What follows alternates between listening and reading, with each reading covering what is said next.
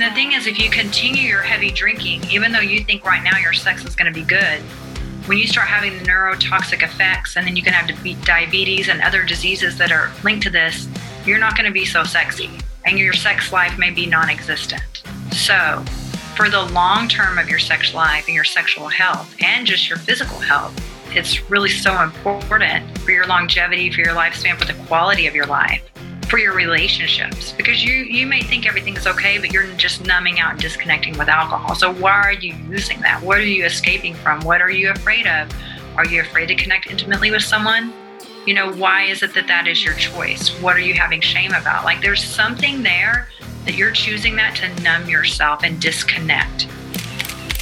Okay, folks, not too much housekeeping today because I am hungry and I want to go and eat some food. So I'm going to quickly bash this up. But before I do, there is a loneliness and connection workshop. Let me just get the date to be sure. It's the first live online workshop that I'm going to be running every month. I plan to create a whole host of these things uh, to use as supplementary education to the 1000 Days Sober Experience. But if you're not taking the 1000 Days Sober Experience, then this is the next best thing for you. So if you go over to 1000 Days Sober, the web the website, which is www.1000dayssober.com, and head to the workshop page, you can sign up for the Understanding Loneliness and Connection workshop. I'm gonna. It's gonna be running for two hours. It's a, a long one, but we're gonna cover a lot of good stuff in there uh, around loneliness and connection. Uh, the price is forty pounds, great British pounds. So forty quid. All right. So get over there and have a good look at it. If you are a striver, if you're a paid member of Strive, then you get fifty percent off, and it's twenty 20 quid for you. All right. So that's the Understanding Loneliness and Connection workshop, July 28th, 11:30 Pacific time. All right. Now, on to our guest today. Dominic DeVita is a certified transformational Tantra coach and registered nurse who teaches her clients how to love themselves deeply while healing emotional wounds and intimacy blocks. She guides others to master their sexual energy and use it to empower their lives and experience deep intimacy and connection. She teaches the art of sexual transmutation, which was discussed in chapter 11 of Think and Grow Rich by Napoleon Hill, which is a fantastic book that I've read. As she believes that males who aren't slaves to their sexual urges are focused men. Focused men are powerful men. She uses ancient tools and techniques to guide you to tap into your intimate power, techniques that were used by such luminaries as uh, Nikola Tesla, Steve Jobs, Einstein, and Thomas Edison. All of them used their sexual energy to tap into their creative genius. Uh, her male clients learn to separate their orgasm from their ejaculation, and they become multi orgasmic and are able to last for hours and feel energized after sex instead of feeling drained. This gives them more energy and focus to pursue life's passions. Plus, they learn to experience more passion with their partners. She has over 20 years as a registered nurse specializing in cardiac and surgical care. From open heart surgery to birth and death, she intimately understands humans' biggest fears and deepest regrets. Dominique wants you to have live your life fully and passionately before taking your last breath. Okay. And we talked about a whole load of things. We talked about pornography and uh, when it is healthy, when it's unhealthy, when it becomes addictive, different types of porn, how porn stimulates the pleasure centers of the mind. We talked about masturbation. We talked about think and grow rich and sexual transmutation. We talked about anorgasmia. We talked about connection and intimacy and vulnerability. We talked about everything.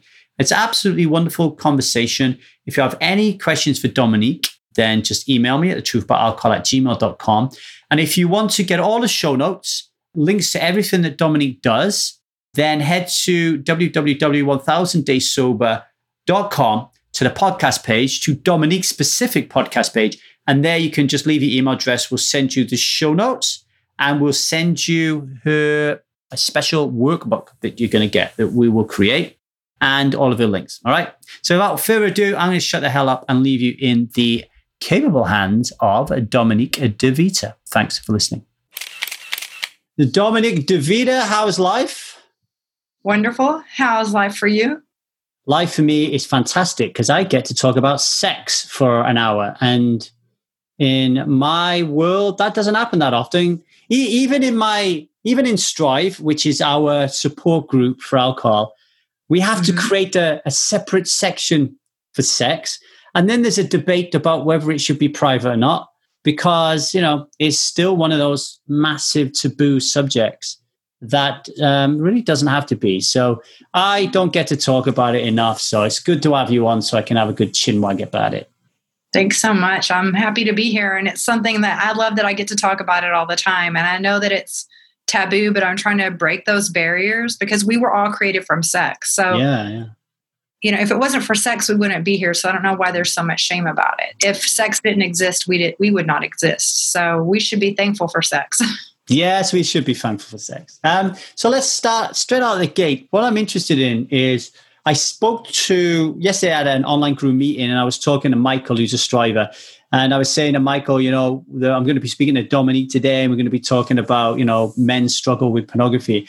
And he's and he, he was kind of laughing, like he's kind of like like who doesn't like struggle with pornography? Was a man, right? So um, that leads perfectly for for my first question for us to explore is when does porn use for men, okay, slip from being healthy to unhealthy and is there a difference between unhealthy porn use and addiction? What, where, where are the lines there in your experience? Yeah, it's a really fine line. And before, you know, I'm pretty open minded regarding porn. You know, I didn't have a lot of shame or judgment about it until I started studying and researching things and realizing some of my more my clients that were having porn addictions, how it was impacting erectile dysfunction and other things that would would um, arise from that, right? then I started looking more into studies and research, and it seems as if you know a lot most porn really is not does not serve us that very that that well. Like we need to be really mindful of the types of porn that we consume and how often we do. Now, occasionally, if you consume it, kind of like if you have a cheat meal or you have some junk food, but it's not something you should be doing on a frequent basis because it the neural pathways in your brain, your pleasure pathways, um, they start to respond just to having that overstimulation with so many multiple images and it impacts your ability to have intimacy and connection with partners. And it can impact your arousal and you know strength of your orgasms and such. So i did not even realize that how deep of an impact porn can have on our ability to experience um, intimacy and for males you know to experience erections and things like that. But it's kind of all linked together. So, what would you said there that um, there are certain types of porn that are going to be healthy for us, and others that's not so much. So, what would be what what would you say is healthy porn use? I say like oh, sorry, you know, and, and healthy types of porn. And that might be my bias, correct? It could be me putting my bias out here. So I just want to be mindful and and share that. Yeah. But as far as I'm a registered nurse and a Tantra coach. So, a lot with Tantra, we work with energy. So, the energetics behind things. So, if something is really negatively charged, like if we're taking in toxic media, a lot of negative things, it can really lower down our vibration, our energy levels because we all vibrate at a certain frequency. So you don't want to do things that lower your vibration. So if you're looking at things where there's a lot of violence, there's a lot of disrespect to the the males or the females in the scene, you know, and things like that, then that can have a negative impact on you because it's almost like if you're eating junk food, like we we our bodies take that in. Just like when we hear a lot of negative words, even in the music that we listen to or what we watch on TV, it's like we're being programmed so just to be aware of that, you know, there are some things that I enjoy with porn. I always enjoyed things by Andrew Blake. I feel like he's the genius of porn because it's like very artistic, not a lot of bad acting, and it's very visual. And it was something that I that I really enjoyed. It almost looks like high fashion models or something, you know, with some erotica happening. Even like Dita Von Teese did one of his films years ago, and that's how I stumbled across his work. And so for me, on occasion, yes, I enjoy watching that. And when I have male clients that are very disconnected from their sexual energy and they're just completely kind of numb from the waist down and they're very much in their logical thinking mind and they've disconnected from their sexuality, their sensuality, I will actually recommend for them to watch porn. I'm like, you need to because you need to get your turn on back. You're so, you shut your down yourself down so much that you need to tap into your turn on. So there are times that it can help us and it can be a tool for us, but we just have to have with everything that we do in life, every choice, every relationship, the food that we eat, what we watch, what we listen to, we have to know what our intention is with it. If is it going to serve us and the impact that it's going to have on us, and then make those decisions as to what is the best choice for us. It was really interesting that you mentioned Andrew Blake. Like I like to watch Andrew Blake porn. Like, yeah, I could say I like to watch Quentin Tarantino movies I like to listen to Max Richter music. I have never said I like this type of porn because for me, the porn industry has changed so much since I first lost my porn virginity. You know, it, it's so ubiquitous. It's become less about models and more about just two people having sex and then whacking it on YouPorn or something. And and and the you know, it, so it really is interesting that you say a guy's name, but then that that leads towards a healthier use of porn, surely, right? Right. Well, this person actually is an award winning producer of porn. His is a very high quality. And I actually had a partner, I had dated a physician years ago, and he really kind of had a, he didn't like porn at all. Mm. And when I came across Andrew Blake's porn and I showed him, it's more like cinematography, it's just very visually fascinating. And I showed him this porn, and he was like, where did you find this? He's like, I've never ever seen porn that I even really enjoy, like typical porn he didn't like. So mm. it's kind of very kind of artsy, high end. It's it's got a different vibe to it totally than what you would typically see. So he's won like awards for years. But you know what? He is actually an alcoholic. That's his right. downfall. Right. Right. Okay. Maybe he's we can get him maybe we can get him on here and help him out Right. He definitely needs your help. um, so, okay. So that brings up an interesting question, right? So I, I could now afterwards, I could say to myself, well, speaking of Dominique today, and she mentioned this guy, Andrew Blake. So I can go down the Andrew Blake rabbit hole, watch some of his porn. However, I'm on a six month no porn run, right? And I want to talk right. about, I want to talk about that a little bit because it will expand. that's great You'll expand the conversation. Right. Yeah. So mm-hmm. why go on a six month porn sabbatical? I didn't like the way that I was using it. I wasn't using it for enjoyment, like, oh, I want to watch some Andrew Blake porn. I was using it at a habit and I didn't understand the deeper reasoning behind it. So I stopped. So a good habit would be, for example, my, I live in a house with two, my two in laws in the 70s, my wife and my daughter, three year old daughter, right? They've all just left the house. Under normal circumstances, this would be a massive trigger for me to watch porn. To literally, for no reason other than they've just left the house, I will turn on my laptop, watch some porn, masturbate, ejaculate, and then feel pretty bad about it afterwards, right? So, because I was doing that, I really thought to myself, I don't like the energy. I don't like the vibe. I don't like what's going on for me. I'm going to go on a six month sabbatical. So, what do you think about that? I think that's beautiful that you did that and you had that awareness because anything that when we lose the control of our urges and something is having control over us and we're not using it in moderation or in a healthy way, then that's when we have to take a look at that and say, you know, maybe that doesn't serve me. And, you know, this isn't given me, you know, it's in, interfering with other things in my life. And you're just doing it just based on a habit and based on the fact that the opportunity presented itself. Almost, you know, almost like when you're a kid or a teenager and your parents leave the house, you're just like, okay, I can be bad for a minute. What am I going to do? Right. Instead of doing something else that may serve you better. The other impact with porn also is the fact that it desensitizes you because one, you get so stimulated to seeing money shot, money shot, money shot. You're getting this rapid fire sequence of different images, and you're going to see like the breast, the vulva, the ass. Like you're just going to keep seeing all these visual downloads so rapidly, right? Mm. So then when you're being intimate with your partner, and especially like if you're doing missionary, the lights out, and you're not getting all this visual stimulation, your body's not going to respond the same because your your body's like, hey, where's all the eye candy we're used to seeing? and you start to have a different response. So there's a lot of different levels of that as well. And then a lot of times when males masturbate, they masturbate with their hand with a very firm grip. So then mm. you start to desensitize yourself. Because whenever you're with a female partner and she's very well lubricated, it's not going to be like a super tight hand grip. You know, mm. it's, things are going to be lubricated, it's going to be slippery, it's going to be a different sensation. So then that's whenever you're with a female partner, sometimes it can be more challenging because you're not getting like that super grip. That is a really, really interesting point that I'd never thought about before. Really interesting.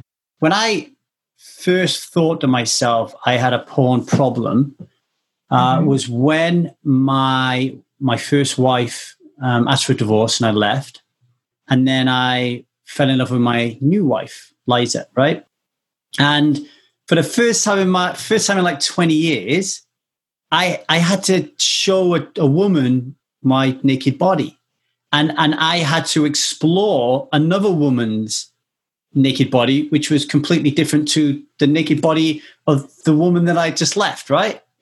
I had massive sexual dysfunction. So I couldn't get, I would lose erection during intercourse.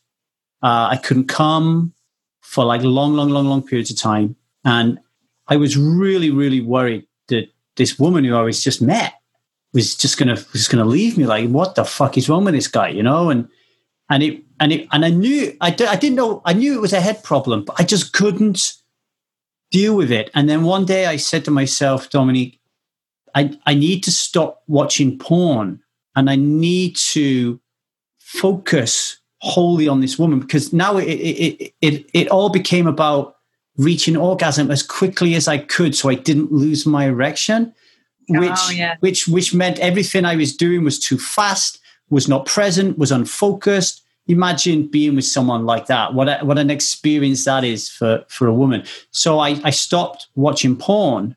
I actually stopped masturbating for a long time, about six months. We'll talk about that in a minute. But it actually helps. It uh, since since I did that, I, I don't have any dysfunction anymore. Uh, do you, do you want to comment on that at all? Yes, it's it's like well, one there's a there's a bunch of different things when I help my clients because I help my clients a lot with I help them with um, erectile dysfunction. I help them with porn addiction and premature ejaculation with all of those things.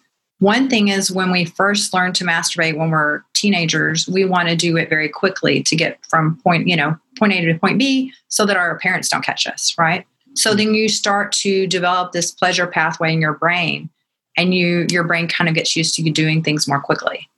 And the more that you repeat that with the neuroplasticity of your brain, the deeper the deeper that groove gets and is embedded okay? And so that becomes like the pleasure loop that you continue to go through each time that you're having sex. And even whenever you watch porn there's certain scenes or certain things that you really like and you have a preference to that can get you to ejaculate orgasm more quickly. And the more and more you get your brain in that pathway embedded in and the more you keep doing it you keep deepening that groove into your brain then that you know that creates that that's the loop and that's your pleasure response. Even with your your your first wife you still had a way that you would relate to her the things that you two would share that would stimulate you and you had developed like a comfort and a confidence level with her. One you started with her when you're really young where arousal and things like that aren't even a challenge when you're in your early 20s or teens and you meet someone right? It's not even a thing. So then you have that comfort level. You've always had built up a lot of success and you've raised up your confidence. So then it's not as much of an issue because you really get comfortable with the, the person and it's not such a challenge. But then when you've gone through a divorce, one that is a big, you know, change in your life and you have to mourn the loss of that. And then you're getting with someone new and now you have some changes in your body. And now I don't know also some of the questions I would ask is like, how long had you, like, at what age had you started drinking alcohol? Because you can also have some neurologic, neurodegenerative um, changes from the alcohol. Because, you know, like, for example, patients that have diabetes, they get a lot of like peripheral neuropathy and things, issues with their nerve endings because their blood sugar levels stay so high and it can be very neurotoxic. Well, when you're drinking a lot of alcohol, it's heavily loaded in sugar. So you're impacting the nerves in your nervous system with your, you know, your sexual response. So all of those things may have factored in. Now you're not as confident. It's a new person. You're a little heartbroken because you just, you know, had this loss mm. of someone that you thought were you're going to stay in, was going to stay in your life. You're starting with someone new, so you're you're not your confidence level is not as high as when you first were with your first partner because you weren't a little more carefree. You weren't as concerned. You hadn't been heartbroken, right? Mm. So all of these variables, a lot of things with our our sexual performance. One is about our arousal and what we're thinking and our thinking mind. Do we know how to have a meditative practice? Do we get distracted by a monkey mind? Do we have doubts coming in? Or also we have where, you know, in our our sexual organs, what kind of things are happening there as far as with time, with age, things will change. Mm. And then with other factors like heavy drinking and alcohol. Like heavy drinking also causes, it alters your gonadal hormones significantly. So all of those factors and those variables can have different outcomes. No pun intended, but yeah. yeah. I mean, one thing that come up for me as you was talking then was, of course, when I was with my first wife, 95% of the time we're having sex, we're drunk. With uh, my ah. with my new wife, never ever drink, never drinking. So so that that might be something happening both physically and mentally as well, do you think? Yeah, because you're not concerned. You're not as self conscious. Mm. So, if you, when you were younger, if you had any shame about sexuality, if there had been a lot of shame in your household, or if she had had, your partner had had shame, then being able to drink was a, was the way that you were able to have sex. And I have worked with couples that they would drink very heavily together and be very sexually active because the, like in this relationship, the female partner, she was very disinhibited by drinking alcohol. But whenever she was sober, she had a lot of shame about it. So she had had years of wonderful sex with her husband. When they both decided to stop drinking, the sex just stopped. Well, that's a, that's a, that, that's an interesting subjective point, though, isn't it? Because you know, obviously, at 1,000 Days Sober, we we teach people to change their neurological wiring to focus on alcohol's benefits over the long term as opposed to mm-hmm. instant gratification. And then if you do that, you can realize that you can pretty much shoot down every perceived value. So a good one would be sex. So in that case, you could say, I could say in my first marriage, I had wonderful sex, right? Because I was having lots of sex. But I was I really? Because when you drink really heavily, the likelihood of you remembering those intimate, close moments are really nullified. So you're having sex you come in, you think you're connected, but there's surely nothing more connected in a human experience than two sober people embracing and exploring and giving their all to each other sober. Yes. And mm. ironically, my mother was an alcoholic. So in my family for generations, there was a lot of alcoholism. And when she grew up, she swore she was not going to be an alcoholic like her mother. And she didn't drink until she was like 35. She had me wow. when she was 35. So maybe when she was 37. But then when she started drinking, she dated someone that drank heavily and then she was an alcoholic and that was it for her. Mm. So I grew up in that environment. So I was just like, I'm definitely not going to drink. And of course, when I was a teenager, I got drunk. I was a virgin then, but I got drunk at parties with my friends and tried it out. And, you know, then I just decided I just wanted to be in control and I didn't want to do that. So I actually have never had sex with alcohol in my system. Wow. Wow. And I have experience with Tantra when you're able to really have that deep, deep intimacy and make a really passionate soul connection. That's even better than regular sober sex. That goes into like really deep levels of like you feel like you're having a soul orgasm, like you really are fully seeing that person and they're fully seeing you, and it's really powerful. I want to talk about orgasms in a little bit and definitely definitely touch upon male multiple orgasms and soul orgasm, well into that kind of stuff.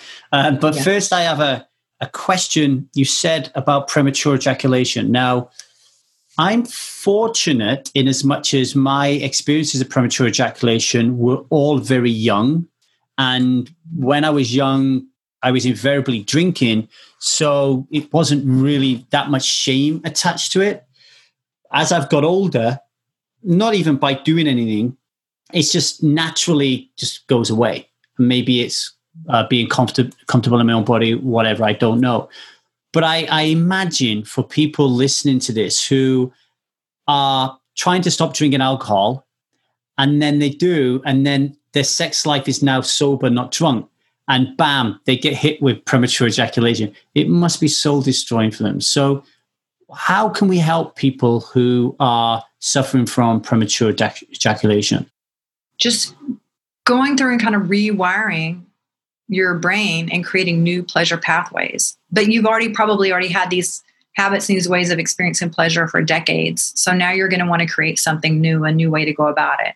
Because you you had a, a different pathway under the influence of alcohol. Mm. But now when you experience that pathway without the alcohol impeding the orgasm and delaying things because it does that, then all of a sudden you're having a different response in your body. So you want to change and alter that body response and how you relate to pleasure and how you connect with your partner. And are you sometimes males will actually be just mentally masturbating inside their partner. They're just in their head in their fantasy of whatever they see on porn or whatever their fantasy is and they're inside their partner but they're not truly connected with their partner mm. right so so then whenever you do that and you get really wrapped up in the arousal you're not being able to be present in the moment and really tapped into what's going in and dropping into your body and you're just up into really into the states of arousal sometimes you can go past that point of no return and then you ejaculate and then also for since caveman times, you know, in caveman days, people were not having tantric sex for hours because you were not going to be in the middle of the wilderness having sex for hours. You would be getting eaten by a saber-toothed tiger, right? That we would not have survived as a species. Mm. So even in our DNA from thousands of years, we have it where males were ejaculating more quickly. Then again, as a teenager, you ejaculate more quickly. So it's a, a retraining and I um, I guide my clients since I'm also a nurse. I guide them on nutrition to help increase their neuroplasticity so they can have a different response to pleasure. And even just slowing down, like let's say, if okay, let rub your hands together. If you get your hands together and you rub them together really fast, try that. Now, pause. Now just do it really slow and see how different it is. Tickles. Now, do you notice there's so much more sensation that you're feeling yeah. when you take your time and you go slow? Yeah. So for your female partner, your female partner is actually going to feel more sensation with slower sex. Mm. But males, because what we see in porn, and it's no shame to males. No one talks to us. No one gives us because these topics are so taboo. Well, you know, no you're, you're not going to be if you think about it. Even with the best parents in the world who are really open when you're reaching your teenagers to talk about sex, are never going to sit down with you and talk about what we just talked about, about going nice and slow. It's just not a conversation that's going to happen. So we do need some compassion here, right? Exactly, exactly. So no judgment. So of course we turn to porn to figure things out, right? So if the if you know if you start to change up how you self pleasure through masturbation, not use such a firm grip, sometimes do it for the point of not like prolonging or trying to edge and doing it even with a, a semi hard on and not being fully hard and just using different sensations so that you have a different experience and create some different pleasure responses in your body. And then when you're intimate with a, a female partner, you can do things differently and you need to take more time because female states of arousal usually takes a female 20 minutes to have an orgasm. So if a male is having an orgasm in three to five minutes, then by the time, you know, the it's like party's over before the female is even able to reach orgasm. Mm. And if you time yourself, five minutes is a long time. you know, it's like, come on. I've got a question for you. Masturbation, you said about the tight grip. Mm-hmm. So I guess masturbation toys for men are a good thing instead of the yes. grip. Thinking of a yes. Fleshlight, for example yes it's good to it's good to try that out when you're self pleasuring and you're trying to kind of edge and delay your ejaculation and be able to last longer with your partner and have more connection. But the other thing that's going to help you the most is to start a meditation practice. Mm. because the more meditative you are and the longer you can hold a meditative state the longer you're going to be able to hold intimate states with your partner. Because a lot of times what happens is even for females they can have um, challenges having orgasms too because we're overthinking we're worrying about something that happened during the day we're having body shame we're worried we're judging ourselves we're judging our partner. Like all of these thoughts start to bombard us and we get very distracted and we're not being in the present moment. So when you're able to drop in and be in the present moment when you're able to drop into your body fully and be aware of the experiences you're having and then i teach my clients breathwork techniques and things like that to circulate their sexual energy to breathe more and help their their arousal flow through their body so they can actually my male clients are able to experience full body orgasms. Mm. so you know when you're able to do things like that and train it's like a training. It's like a you know like if you you go to a coach and you go through training to optimize your body your body is your instrument for pleasure. So you're just fine tuning that. I guess there's uh, another big aspect of this is um, leaning into your vulnerability right? Because if you're in a relationship which sexually wise, it's dead. You could even be having sex, but it's dead. Like you're, you're, like you, you were saying things earlier on, like mentally masturbating when you're having sex, going too quick, etc., etc. You know, we're talking from the male perspective. The female's not an idiot; they're not clueless. They they're experiencing this, so the uh, the the quality of sex and that connection is going to be missing. So when it comes to fixing porn addiction, premature ejaculation issues, uh, sexual dysfunction, just being present and wanting to have a good, intimate, connected sex life. Do you suggest that the male sits down and talks to the female or the or the male and says, "Hey, I'm not happy with what's going on sexually," or should he just work on his own s- stuff? Should he just be hiring someone like you working on it and then and then it naturally uh, evolving as a result of him changing? What do you think? Yeah, a lot of times, you know, I've worked with male clients and I have like one male client, for example, and his son just graduated college and is going on his, you know, his own life path and his career. And so kind of like empty nest, you know, and it's changing. Now they have time to like tap in more to one another, right? And it's mm. changing mm. the relationship. But she's too shy to work with me. Right. And so she's really uncomfortable talking about these things with me. But when I when I work with him, I guide him on things, and then he says, "Oh, my wife and I, we both thank you," and she wants to thank you because I am able to impact and help him, and then he's able to, you know, experience things in a different way with her and improve the intimacy. Hmm. And yeah, so it really just starts with you, and then I can even help guide you to navigate those conversations. And then I do also work with couples, but hmm. it takes males longer to learn these techniques, and so starting before you would bring your partner into it is always a good idea too to have some level of mastery and not to try to practice these techniques on your own first with your partner. Like first you need to try those things these techniques like lasting longer and doing it with a more not a such a firm grip. You need to have some level of mastery that on your self pleasure practices on your own Mm. Because if you're going and you're trying to learn something new and you're doing it with your partner, that partner, the female partner, is going to pull the arousal up and it's going to be more challenging for you to master this. And then your partner, females are very intuitive.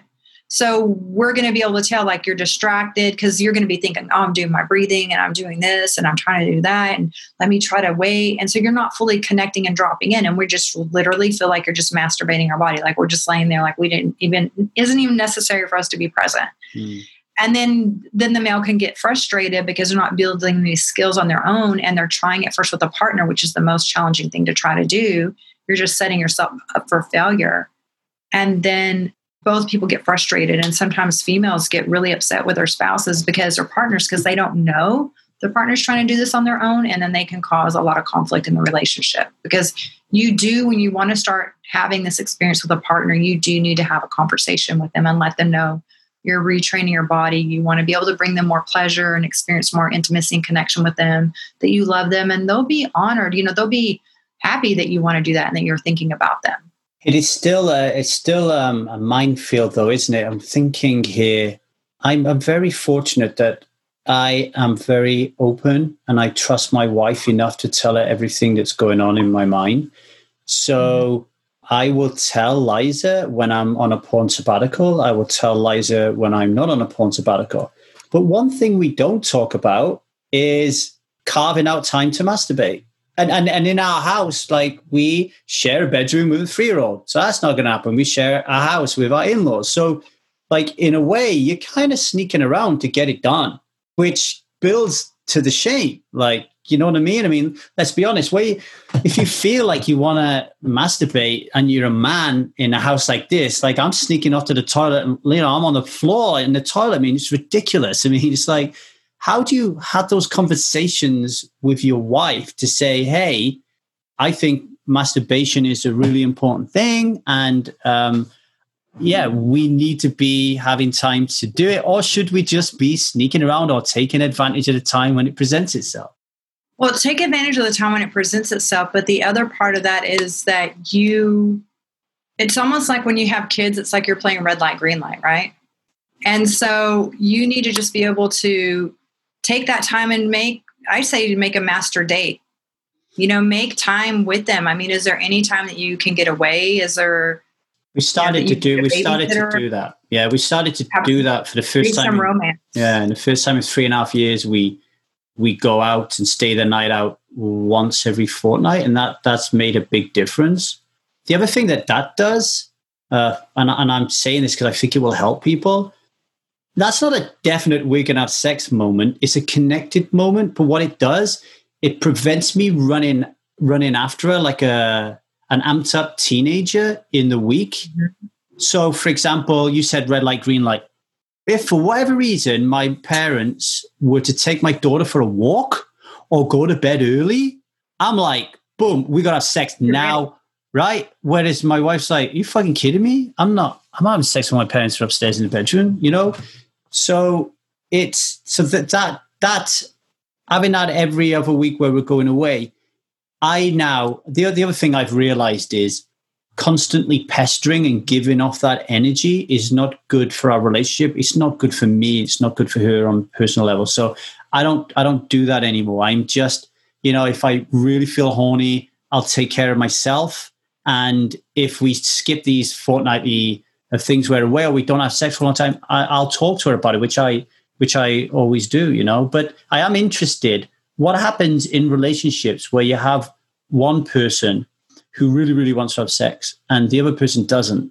Is there ever a moment where the person should have sex when they don't want to, or is that a taboo and they should have their boundaries and they should never uh, let that go? What's your thoughts on that? Well, the the the thing that happens with that is if you have sex when you're really not feeling like it, you start your body starts to resent you a little bit right. because you're not honoring your own boundaries. And so then if it's not that pleasurable because you're not able to relax and you're just trying to do things quick because females usually don't want things to go really fast. And so then you're like, okay, it's like they're doing everything just for your pleasure and their pleasure is like not a priority. And both partners' pleasure needs to be a priority. So there can start to build a resentment, and then that could lead to her being more turned off. A lot of times, sometimes with females, I know for me, I need the anticipation. I need to know that there's a date night. I need to know that there's time carved out for us. And then I can start getting my brain and my mind looking forward to that. I'm not going to all of a sudden, just because my parents walk out the house, all of a sudden be ready to be turned on because women's state of arousal is different. So you really have to make that commitment and show her that you're a priority because when you were dating, you just wouldn't expect to run over to her and just have sex with her really quick. Right? You would take the time and take her out to dinner and to do those things. But then sometimes when we have children, we have those responsibilities, we stop doing that. And that is really hard on your marriage. Mm, yeah. Can impact your intimacy, it can impact desire. I did an and Esther, Esther Perel is a great I was just going to say that I did an Esther Perel course, and she talked about yeah. she redefined eroticism for me, and I realized that there was no eroticism in my relationship, and that exactly. that's changed everything. Yeah. Yes. So you got to create that between the two of you for sure. Two more things about masturbation that I wanted to touch upon, um, and then I would like to talk to you about Think and Grow Rich. If that's all right. Um, I told you on a six month porn sabbatical. Mm-hmm. In that time, I've masturbated twice. And the reason that I broke my vow is because I get agonizing blue balls. So when I made the vow, I don't know why something happens to me that never happened to me when I was younger. It's almost cyclical. Liza will pass me, and I feel an incredible biological urge to have sex with her. I've never had that in my life before. And then because I'm in this newfound state where I'm not going to pester her and I'm in this situation and I'm not masturbating, I, I let it go. And then, man, I'm walking around with stomach ache. Um, so then I have to I have to do deal with the do. Do you do you have any tips for people who like me? I try not to use masturbation. You know, they, they, they, just want to. I want to keep all my sexual energy just for my wife. And do you have any advice around the blue balls phenomenon? Well, when I teach my clients how to separate their orgasm from their mat, their ejaculation, so they can be multi-orgasmic, part of what I'm teaching them is breathwork techniques, pranayama, ancient practices and tools, and so that you can circulate that arousal energy through your body so the energy doesn't just stay congested in your pelvic region. So then that helps to eliminate the blue balls because the, my clients, they're not ejaculating and draining their vital force energy. But because they know how to circulate their sexual energy and their orgasmic energy and have full body orgasms and feel charged up by them, then they are not having the blue ball. So breath work. Yes. Okay. And the other thing that that has happened to me uh, recently, I would say in the last year, is when I'm masturbating, I I suffer from anorgasmia. So mm-hmm. for people listening to this, um, especially the, the men, I'll try to describe it. So I I'm building up towards an orgasm, and then just at that moment where I'm about to jump on the roller coaster, something happens almost like it's in my testicles and it derails me. And mm-hmm. I ejaculate, but but the power of the orgasm is like a minus five. It's like it's barely perceptible. But when I have sex, that's not present. And I Googled the hell out of it. Not many people are talking about this. I don't know whether it's a physical thing with my age, a prostate thing, or whatever it is. Have you come across it in your in your practices, anorgasmia? Well, yes, and you know, whenever you're with your partner, one, you're so aroused, like you have such a huge turn on for her that even you get so aroused just when she's walks past. I do, yeah, right? yeah. Right. So, and then the energy, her sexual energy, when you're connected together, is going to be pulling your orgasm more out.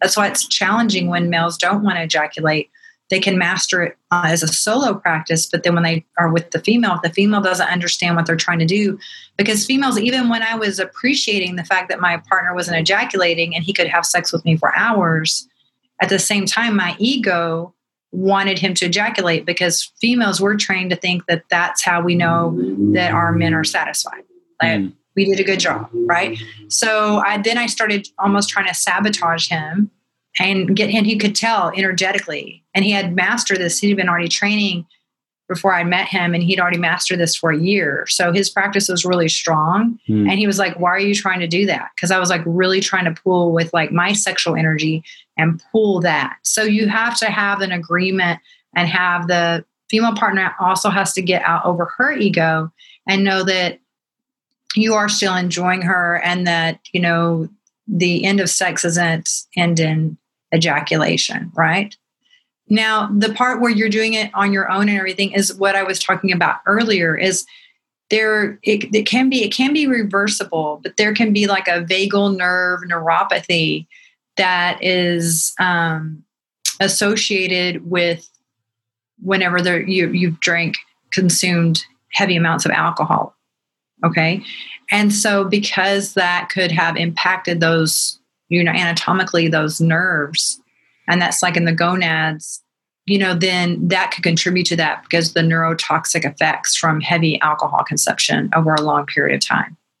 It is encouraging though that you are able to experience it with her. So it's not like something that you're having either way, right? Another thing too that even stops females from having that females can have this where they're not able to have a full orgasm is your breath. So again, breath work practices are really powerful. So your breath is whenever you know if you notice right before you're about to have orgasm, we usually tense up, mm. especially females. Like we'll just tense up. And whenever you tense up, you're restricting. Orgasm is not about restricting, orgasm is about surrender and relaxation.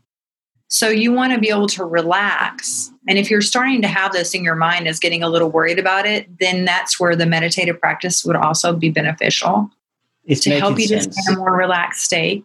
Mm. And then you're going to remind yourself in those moment, moments right before orgasm, instead of tensing up and holding your breath and breath holding, try to stay more relaxed and then do nice deep breaths. And whenever you want her to have more powerful orgasms, you can tell she's about to have an orgasm or offer her, like have her mirror you and have her match your breath and encourage her to breathe deeply with you and not to tense up. And what you do is you have more oxygenated blood flow and then you're not constricting the blood flow and then you're not eliminating the eliminating and decreasing the oxygen levels to the already limited blood flow Mm. and then if people have a history of smoking then they can enhance this because it can even be a double whammy because the nicotine is a vasoconstrictor and then if you smoke you have decreased oxygen levels in your blood already and you have more carbon dioxide levels and so that can impact it, arousal and erections as well This is really, really helpful. I hope this is helping people. It's definitely helping me. It reminds me of when Preston Smiles says how you behave and act in one thing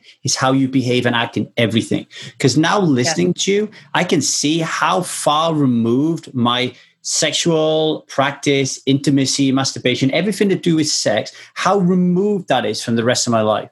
Because if we just talk about the um, masturbation and the anorgasmia, for example, I've just told you that there are times in the past when I when I was masturbating that I would hide in the toilet to masturbate because I was really turned on and felt like that I needed to do this, right? Well, think about what's going on in that moment. You- It's like you don't want to get caught. You've got to be quick. So you're tense as you can be to get it done as quickly as possible, which is everything you don't want to be. But if you, uh, you know, lead into your your make your holistic health practice truly holistic, carve out some time for yourself, watch some Andrew Blake porn. Don't strangle the hell out of it. Take your time and practice and have your breath work. I imagine the whole experience, including your orgasm and everything else, is going to be a lot healthier. Yes, most Mm. definitely. Most and use it as a ritual. Like sometimes we will, like for females, I have to guide my female clients, and whenever they masturbate, not to do things quick too, because they can have a tendency to do everything. We know what works for us, and we go from point A again to point B very quickly. Mm. And again, like when you're in the bathroom, there's some shame in there, tension, and it's almost going back to the teenage days where you're trying to do everything really fast, right? Mm. But for females, I'm just like, you need to have an invitation to romance yourself, have a nice bubble bath, play some nice music, give yourself a sensual massage, experience, do pleasure mapping, experience different pleasure sensations, uh, a touch on your body and see how your body responds. And take your time and make it like a self love, self pleasure practice. Because when you're your own best lover, you're going to be a better lover to someone else. And you're also, if you're single, you're going to attract a better lover by being your own best lover. So, as a female, we would be offended if our partner would only last a few minutes, but then we go and we do that with ourselves. Hmm. And we don't give ourselves the quality time that we deserve. Mm. And I would say, you know, try to make some time and create some time with intimacy with your wife that doesn't have to do with sex, with sex Mm. being off the table, just giving her a nice massage at the end of the day, kissing her, you know, just bringing in elements of passion. Even, even like, you know, even like telling her you don't even have the end goal of having sex. Like, I don't want to have sex. Take that pressure off because when you approach it almost like a teenage boy and you're like, I want to have sex, I want to have sex, we're going to have sex, then she's constantly having to energetically kind of block you because the situations aren't in a, at a comfort level for her. So she's always being on guard. You don't want her to be on guard with you. You want her to be able to relax and drop that guard. So she knows that you can come up and give her a kiss and you just really care and love on her and you're just honoring her as being, you know, the goddess, your partner, you know, and you want to just show her love and intimacy and connection then she's going to be able to relax. And then that's going to be more of a turn on where she's going to start longing and she's going to start wanting more from you. But when you're always in that state of like, okay, no, and you're keeping your guard up and watching your boundary and this and that and playing red light, green light all the time, it's way different. Then you got to create that space for that intimacy to keep the desire, to keep that spark alive. Mm. Yeah, the the other thing, the um, couple of things come up there in my mind when you were talking was, uh, you know, a woman's got to connect with herself sexually before she can allow herself to connect with another guy. That's a piece of work there in itself. The mm-hmm. other thing that I was uh, thinking of was not only when you're chasing and being this little pesky teenager, is she producing a lot of energy trying to block you away, which then prevents the energy of like wanting to connect with you from emerging. But you're also, well, my experience is that I then go into my inner child and then that leads to conflict. So by behaving like that way, I'm ending up in conflict when my goal in life is not to have conflict. So something to think about if anybody else is experiencing the same as I do when I act like a little kid. It's okay. I mean, you're very passionate about her. You're very attracted to her. So, and your situation is that you don't have a lot of opportunities. So you're just like, mm. it's a real male energy. It's like focus, there's opportunity, execute, make it happen. Like that's a very male energy. Mm. Feminine energy is more of a flow of flowing. We want to take time. We want to be warmed up. We want to be romanced. We want to get dressed up. We want to go somewhere nice. We want to like not have the child to worry about. So we can get out of the mother role, get out of being the daughter role, get away and actually ha- create that space where they can be your partner mm. and that you can go on a date and create that passion. The other thing I wanted to mention to people there, you know, you you might be look resistance when it comes to overcoming alcohol.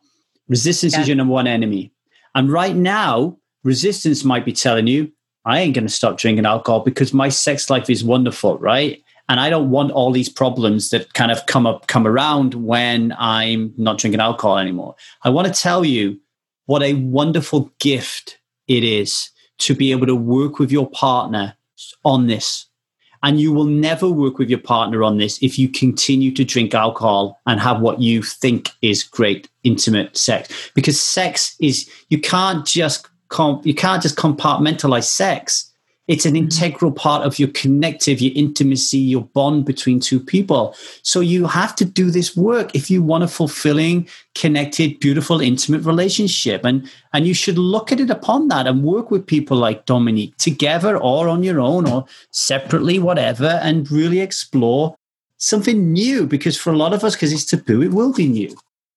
And the thing is, if you continue your heavy drinking, even though you think right now your sex is going to be good, when you start having the neurotoxic effects and then you can have diabetes and other diseases that are linked to this, you're not going to be so sexy and your sex life may be non existent. So, for the long term of your sex life and your sexual health and just your physical health, it really is, it's really so important for your longevity, for your lifespan, for the quality of your life for your relationships because you you may think everything is okay but you're just numbing out and disconnecting with alcohol. So why are you using that? What are you escaping from? What are you afraid of? Are you afraid to connect intimately with someone?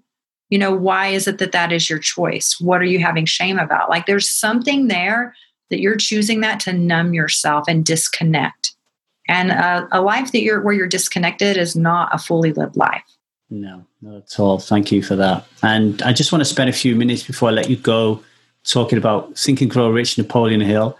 If yes. if nobody if nobody's read that book, folks, I I when I read it, I laughed at the end of it because I was like, oh my god, every single self help book that's ever been made in the history of time all has roots in this guy's book. It was like it's almost like it was the first ever self help book. And I remember the sexual transmutation aspect of it and at the same time, I was reading uh, Stephen Chang's The Tao of Sexology, and I don't yes, know, I don't, I, I, don't know which book that's in. You got it, you?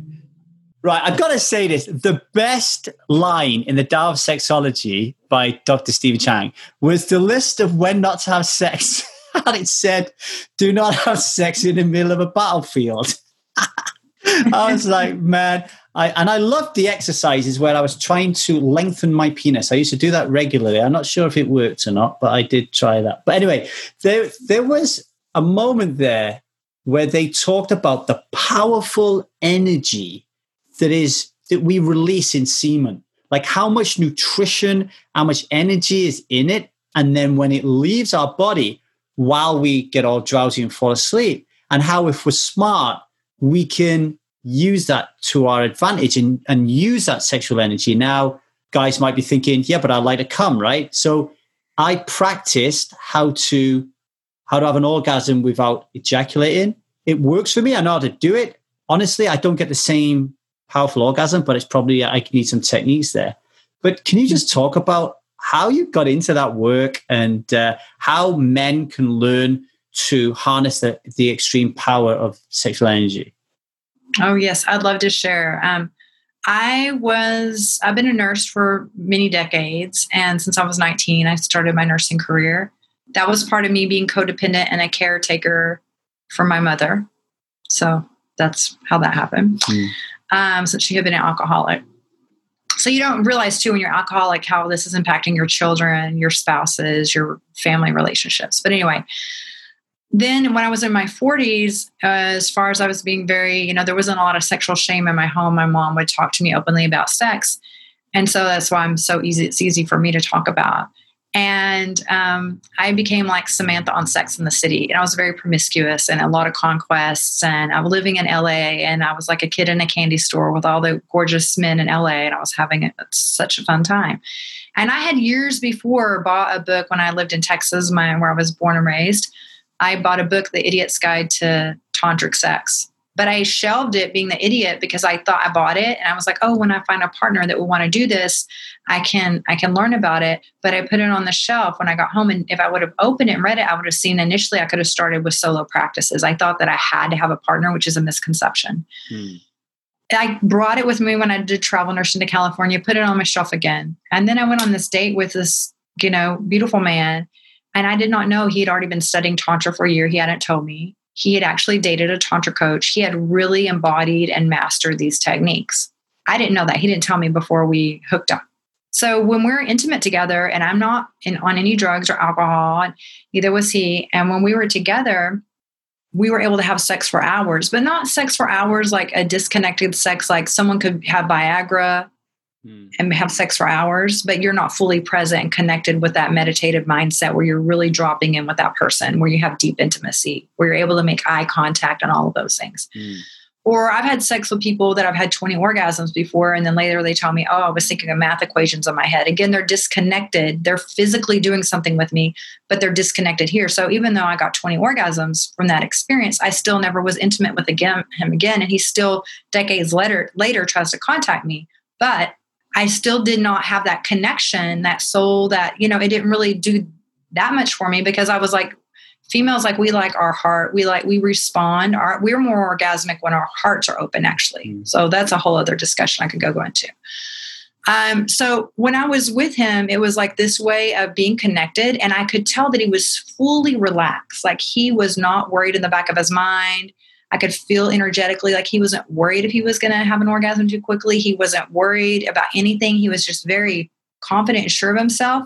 And he was able to really hold space for me just to fully enjoy the moment and be fully present with me and honoring and being really connected with me. And we're breathing together.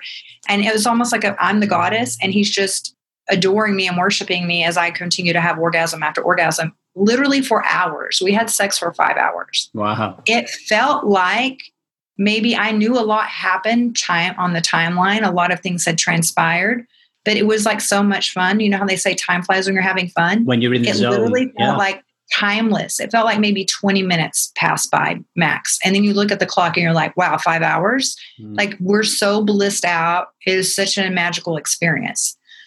I was like, whoa, what the heck just happened? You know, so the next morning he says, hey, Will you come back and see me again tonight when you finished what you got to do today? I was like, Shoot, is that a question? I'm here. I'm yeah. totally And so I return the next night and I find out it's not a fluke. Like he's totally able to do the whole same thing again. And I was like, Whoa, like, so after again this whole eh, you know experience with him when we were done, I just sat up in the bed and I just looked him in the eye and I said, I just want to clone you and give one of you to all my friends. Cause I have been giving my friends sex tips for years. Hmm. But at this point, I was like, I'm not even sure how to begin to tell them how to ever have this experience. I know my friends haven't had this experience.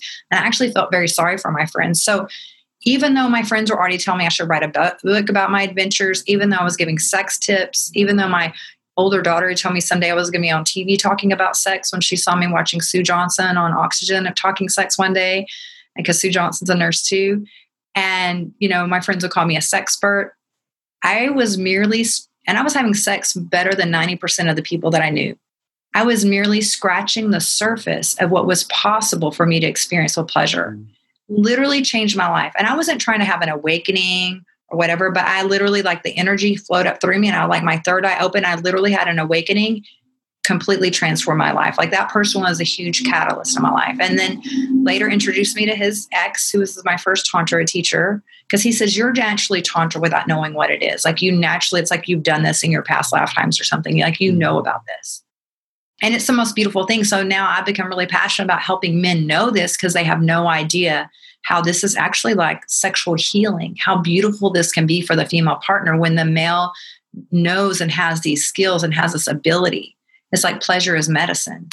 And so it really transformed my life, changed my life path. And now I'm working less and less as a nurse and I'm working more and more as a doing tantra coaching because this is the tool these are the tools that really open hearts i had assisted a lot with open heart surgery did a lot of cardiac um, care and that the heart always fascinated me i was like this is what opens hearts this is what changes lives and i was really frustrated taking care of people at the end of their life when they had regret and um, they had fears and things that had held them back. And all I can do is hold compassion for them at a moment, but there's nothing I can do to change their life path or to change the outcome of their life. Now I'm like, all right, now I have a tool where I can meet them when they're younger and change change the course of their life. And maybe with my holistic nutrition and things like that, I teach them, keep them out of the hospital and help them live more fulfilled, passionate lives. So that's that changed my whole life path just through that sexual experience. So how did uh, how did it come to Napoleon Hill? Okay, Napoleon Hill. This is tantra is the art of sexual transmutation. Mm. Nikola Tesla had studied tantra as well. So Nikola Tesla, Einstein, Steve Jobs, Thomas Edison, they were able to tap into their creative genius through sexual transmutation. Our sexual energy is our most creative energy. It is our life force energy. We were created from sexual energy. So we can create the life that we desire by knowing how to focus this energy. So it's like you have your sexual energy, and if you have like a light bulb and it's just like a 100 watt light bulb, it can light up the room. But if you know how to focus the energy, so if you get that same 100 watts and you focus it into like a laser light, it could cut through steel. Completely different because you know how to focus it. Mm. So with sexual transmutation, you know, you lose, use techniques. I teach my clients breath work, how to strengthen your pelvic floor, which also help with your orgasms and you strengthen your erections. I teach them the massaging, so they do lengthen and uh, their penis, and they get more sensation and um, arousal to the air, to that area. And I teach them how to tap into that energy to know how to connect with it, to know how to increase it and build it, get rid of energy leaks and how to circulate it through their body, and then not to ejaculate and lose all that vital nutrition and life force. Because literally, your semen is can make hundreds of babies, right? Yeah. It has the capability and it has all the DNA and everything. So it's almost like that's how men lose their fluid. I mean, their energy. They leak it out through ejaculation. Females lose energy through pregnancy and through menstruation. But when we have an orgasm, it goes inward. And so we're energized by it. And that's why after an orgasm, we can be more talkative. Now, males, after an orgasm, when it goes outward and they ejaculate and they have that, that body fluid loss that's going to have to be rebuilt and replaced, and they have to build up reserve again, which takes more energy, then they feel more drained and then they fall asleep more quickly. So when you are constantly, this is where porn, porn comes in and frequent masturbation comes in. And when you're mindless and not aware of it, when you're frequently masturbating, when you're frequently ejaculating, then you're always losing your life essence and your creative energy, your life force energy. You're just throwing it away, throwing it away, throwing it away. Now, I train with Master Mantak Chia, who's been teaching this for 40 years. He teaches the ancient Taoist practices, and so I teach that as well. They did a thing with these certain worms that have a lifespan of like 28 days. They got the worms and they did like a little modification, a snip snip, so that they wouldn't ejaculate when they had sex. The worms, they did a control. The worms that were not ejaculating when they would when they would mate, they were living like their lifespan was either doubled or tripled. Mm. And ancient Taoist techniques, they believe that the reason that the female lifespan on average is longer than males is because males lose a lot of their life force energy through frequent ejaculation. So, sexual transmutation is law of attraction, and turbocharging your law of attraction and what you're wanting and what your your passions and your desires and your goals are and fueling that with your sexual energy which is your life force energy and using your intention and so being smart and focused about where you're putting your life force, where you're putting your most creative energy, where you're directing it. So then you actually have that extra oomph to go for your goals, to to grab life, grab life fully and live passionately and not always be like drained and depleted and building yourself back up again. And then you're like on a hamster wheel and then you're just constantly, oh, I've got to go see porn again. I'm addicted. I'm gonna have this habit. Let me mindlessly masturbate. Oh, now I've lost my, now I don't have the motivation to do what I wanted to do. Oh, now I'm just going to go fall asleep. Oh, now I'm going to go grab a beer. And then what are you going to do at the end of your life? What how are you going to feel when you take your last breath? You're going to waste all of your potential? Are you going to not connect with people and have good relationships? Are you're not going to have a good relationship with yourself? Because, and the other thing I teach my clients number one, self love. You are your longest lasting relationship from your first breath to your last breath. So work on that. You deserve your love more than anyone else. And a lot of times, how our inner world impacts our outer world. And how you care about yourself and love yourself is going to be how you have relationships with other people. If you want to improve with your relationships with the people around you, work on the relationship with yourself first and foremost. Dominique, I love that. I've loved that conversation. I've got so much to do later on, so much to discuss with my lovely wife. And um, this Saturday night is my date night. So I'm going to be I'm going to be very mindful. I'm going to be trying a few of these things out, and uh, I'll uh, tune back in and let you know how we're doing. Um, everybody listening to this, if you want to know more about Dominique and to work with her and get in touch with her, then head over to www.1000 Days Sober to the podcast page. There will be a specific podcast page there for Dominique. You'll get all of her details, and there will be show notes and a special workbook that we will create, giving you uh, some questions to ask and to deepen your knowledge of what Dominique's been talking about. Dominic, thank you very much for being a guest. I've loved it. It's been amazing. We'll have you on again if that's okay. Yes, I would love that. And I also want to share, I'll share a link with you that's the excerpt of chapter 11 from Napoleon Hill's book. And his book was printed in the mm-hmm. 1930s. That's yeah. why so many books followed it with that information. But I have an excerpt on YouTube of where it goes through and will read to you that chapter 11 that's based on sexual transmutation. Yeah, send me that link. We'll get it in the show notes. It'll be fantastic. Thank you very much, Perfect. Dominique. You're welcome. Thank you for listening to the Alcohol Addiction Podcast. Now, before you run away, just a few things, okay?